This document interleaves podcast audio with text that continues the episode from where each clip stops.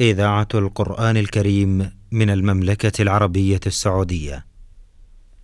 دروس في العقيدة الإسلامية، برنامج من إعداد فضيلة الدكتور صالح بن عبد الرحمن الأطرم، تقديم فهد بن عبد العزيز السنيدي. بسم الله الرحمن الرحيم، الحمد لله رب العالمين، وصلى الله وسلم وبارك على عبده ورسوله نبينا محمد وعلى آله وصحبه أجمعين. أيها الإخوة المستمعون الكرام، السلام عليكم ورحمة الله وبركاته، وأسعد الله أوقاتكم بكل خير، وأهلا ومرحبا بكم إلى حلقة جديدة في برنامج دروس في العقيدة الإسلامية. مع بداية هذا اللقاء نرحب بفضيلة الشيخ صالح بن عبد الرحمن الأطرم، فأهلا ومرحبا بكم يا شيخ صالح. حياكم الله، ووفق الله الجميع لما يحبه ويرضاه. حياكم الله. في الحلقة الماضية كنا نتحدث عن حديث عبادة بن الصامت رضي الله تعالى عنه الذي أخرجه البخاري ومسلم، وأورده الإمام محمد بن عبد الوهاب رحمه الله تعالى في كتاب التوحيد. الحديث قال: عن عبادة بن الصامت رضي الله عنه قال: قال رسول الله صلى الله عليه وسلم: من شهد أن لا إله إلا الله وحده لا شريك له، وأن محمدا عبده ورسوله، وأن عيسى عبد الله ورسوله، وكلمته ألقاها إلى مريم وروح منه، والجنة حق والنار حق، أدخله الله الجنة على ما كان من العمل. أخرجاه، يعني البخاري ومسلم. وقد تحدثنا في الحلقة الماضية عن قوله: من شهد أن لا إله إلا الله. هنا لفظة ذكرت في الحديث يا فضيلة الشيخ أود أن أقف معها، قوله صلى الله عليه وسلم بعد قوله من شهد أن لا إله إلا الله أضاف قوله وحده لا شريك له. هل هي هنا فقط للتأكيد أم أن لها مدلولات إضافية قصد من وراء وقصد النبي عليه الصلاة والسلام من وضع هذه اللفظة بعد قوله لا إله إلا الله؟ بسم الله الرحمن الرحيم، الحمد لله رب العالمين، وصلى الله وسلم على نبينا محمد وعلى آله وصحبه أجمعين. لا إله هذا يسميها العلماء، علماء اللغة، نافية للجنس. نعم. فإذا قال لا إله فهو نفى جميع الألوهيات، فإذا جاءت وحده أكدت ألوهية الله سبحانه وتعالى، أكدت ألوهية الله سبحانه وتعالى، كما جاء في القرآن بأكثر من نص: وإلهكم إله واحد لا إله إلا هو الرحمن الرحيم، إن إلهكم إله واحد رب السماوات والأرض. والنصوص في هذا كثيرة جدا، فتأكيد وحدانيته بالتأله، والتأله معناه عظيم، هو الحب من أعماق القلوب، والانقياد بصدق وإخلاص في جميع الأعمال والعبادات. فتأتي هذه الكلمة مؤكدة لهذه الألوهية، من شهد أن لا إله إلا الله وحده لا شريك له. ومن هنا جاءت أيضا نفي الشريك صراحة، فجاءت وحده تأكيد، وجاءت الجملة الأخرى نفي الشريك مطلقة، لا قليل ولا كثير ولا صغير ولا كبير ولا حجر ولا شجر ولا آدمي ولا جني، لأن الرسول عليه الصلاة والسلام بعث في مجتمع فيه شتى التألهات وشتى العبادات، ولهذا كانوا يصدقون الرسول في الجاهلية ويعظمونه. فحينما دعاهم إلى أن يجعلوا الألوهية لله الواحد جاء الإنكار وشد الخلاف بين الرسول عليه الصلاة والسلام وبين الكفار، حتى نصره الله بأن أعلن هذه الكلمة، وأصبحت الجزيرة لا تعبد إلا الله وحده. ثم امتد الإسلام بعد وفاة الرسول عليه الصلاة والسلام على يد صحابته إلى ما شاء الله من الأقطار. فالكلمة هذه لها معنى عظيم، إذ لو قيل لا إله فلا ربما انصرف أن هناك أن هناك آلهات كثيرة، وفي بعض الألفاظ لم تأتي وحده أيضا، لكن جاءت إلا الله، وهي أبلغ وآكد أيضا من لفظة وحده. فلا إله إلا الله رفض كل إله وكل معبود وكل معبود فثبتت لله وحده هذه الألوهية الحقيقية. والمراد بالألوهية معناها العبادة الصادرة من المخلوق، هذا معنى الألوهية. ومن أقر بالألوهية فقد أضاف له الربوبية، فقد أضاف له الربوبية فلهذا جاء في الآيات أن الرب سبحانه وتعالى هو الخالق الرازق، وأن الإله إذا أطلق أطلق على الرب، ولفظة رب قد تطلق على غيره، قد تطلق تطلق على على غيره، فيقول رب هذه السلعة أو رب الدار بمعنى صاحبها. ف فإذا أريد بالرب اللي هو المالك المتصرف فهذا لا ينصرف إلا لله.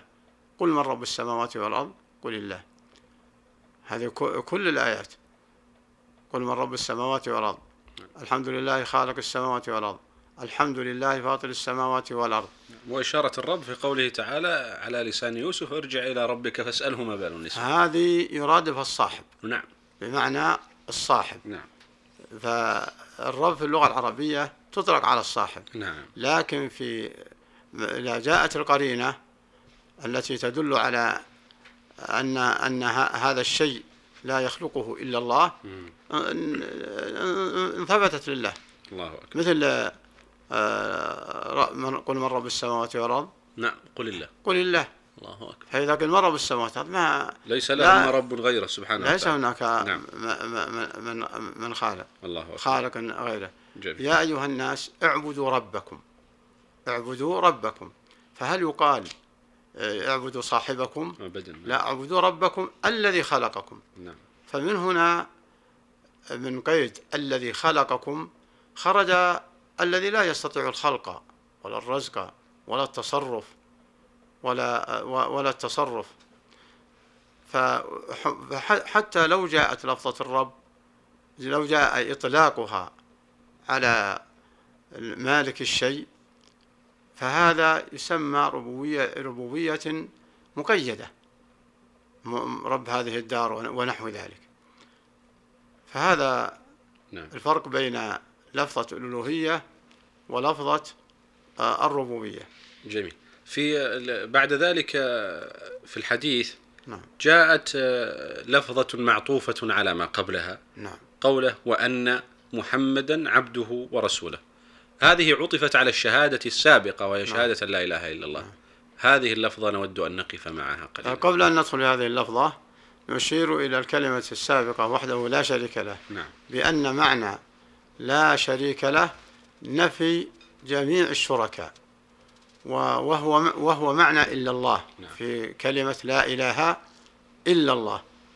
وهنا يقول من شهد أن لا إله إلا الله لا شريك له، هي بمعنى لا إله، فهذه نص عليها شراح هذا الحديث. فلا إله هذا نفي جميع الألوهية وإثباتها لله، لا شريك له هذا تأكيد للنفي.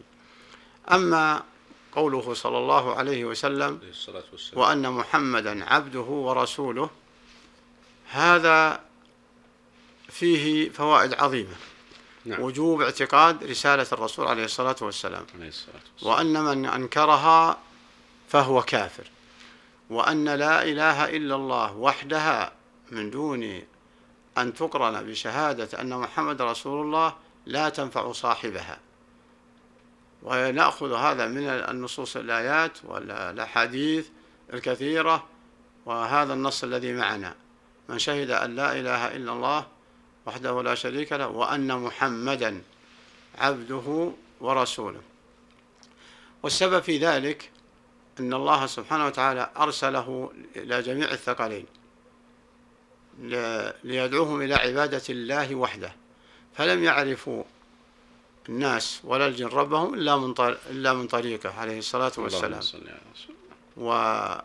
وبيانه، ومنها هذا الكتاب الذي نزل عليه. فمن لم يشهد به فإنه لم معناه لم يؤمن بما جاء به. نعم.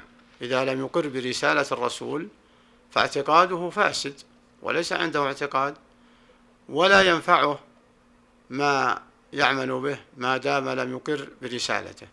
وفائدة الإقرار برسالة الرسول فإنها تحمل على تصديقه وتحمل على قبول ما جاء به، ولهذا قال عليه الصلاة والسلام: وأن محمدا عبده ورسوله. هذا فائدة الإقرار بهذه الشهادة. نعم.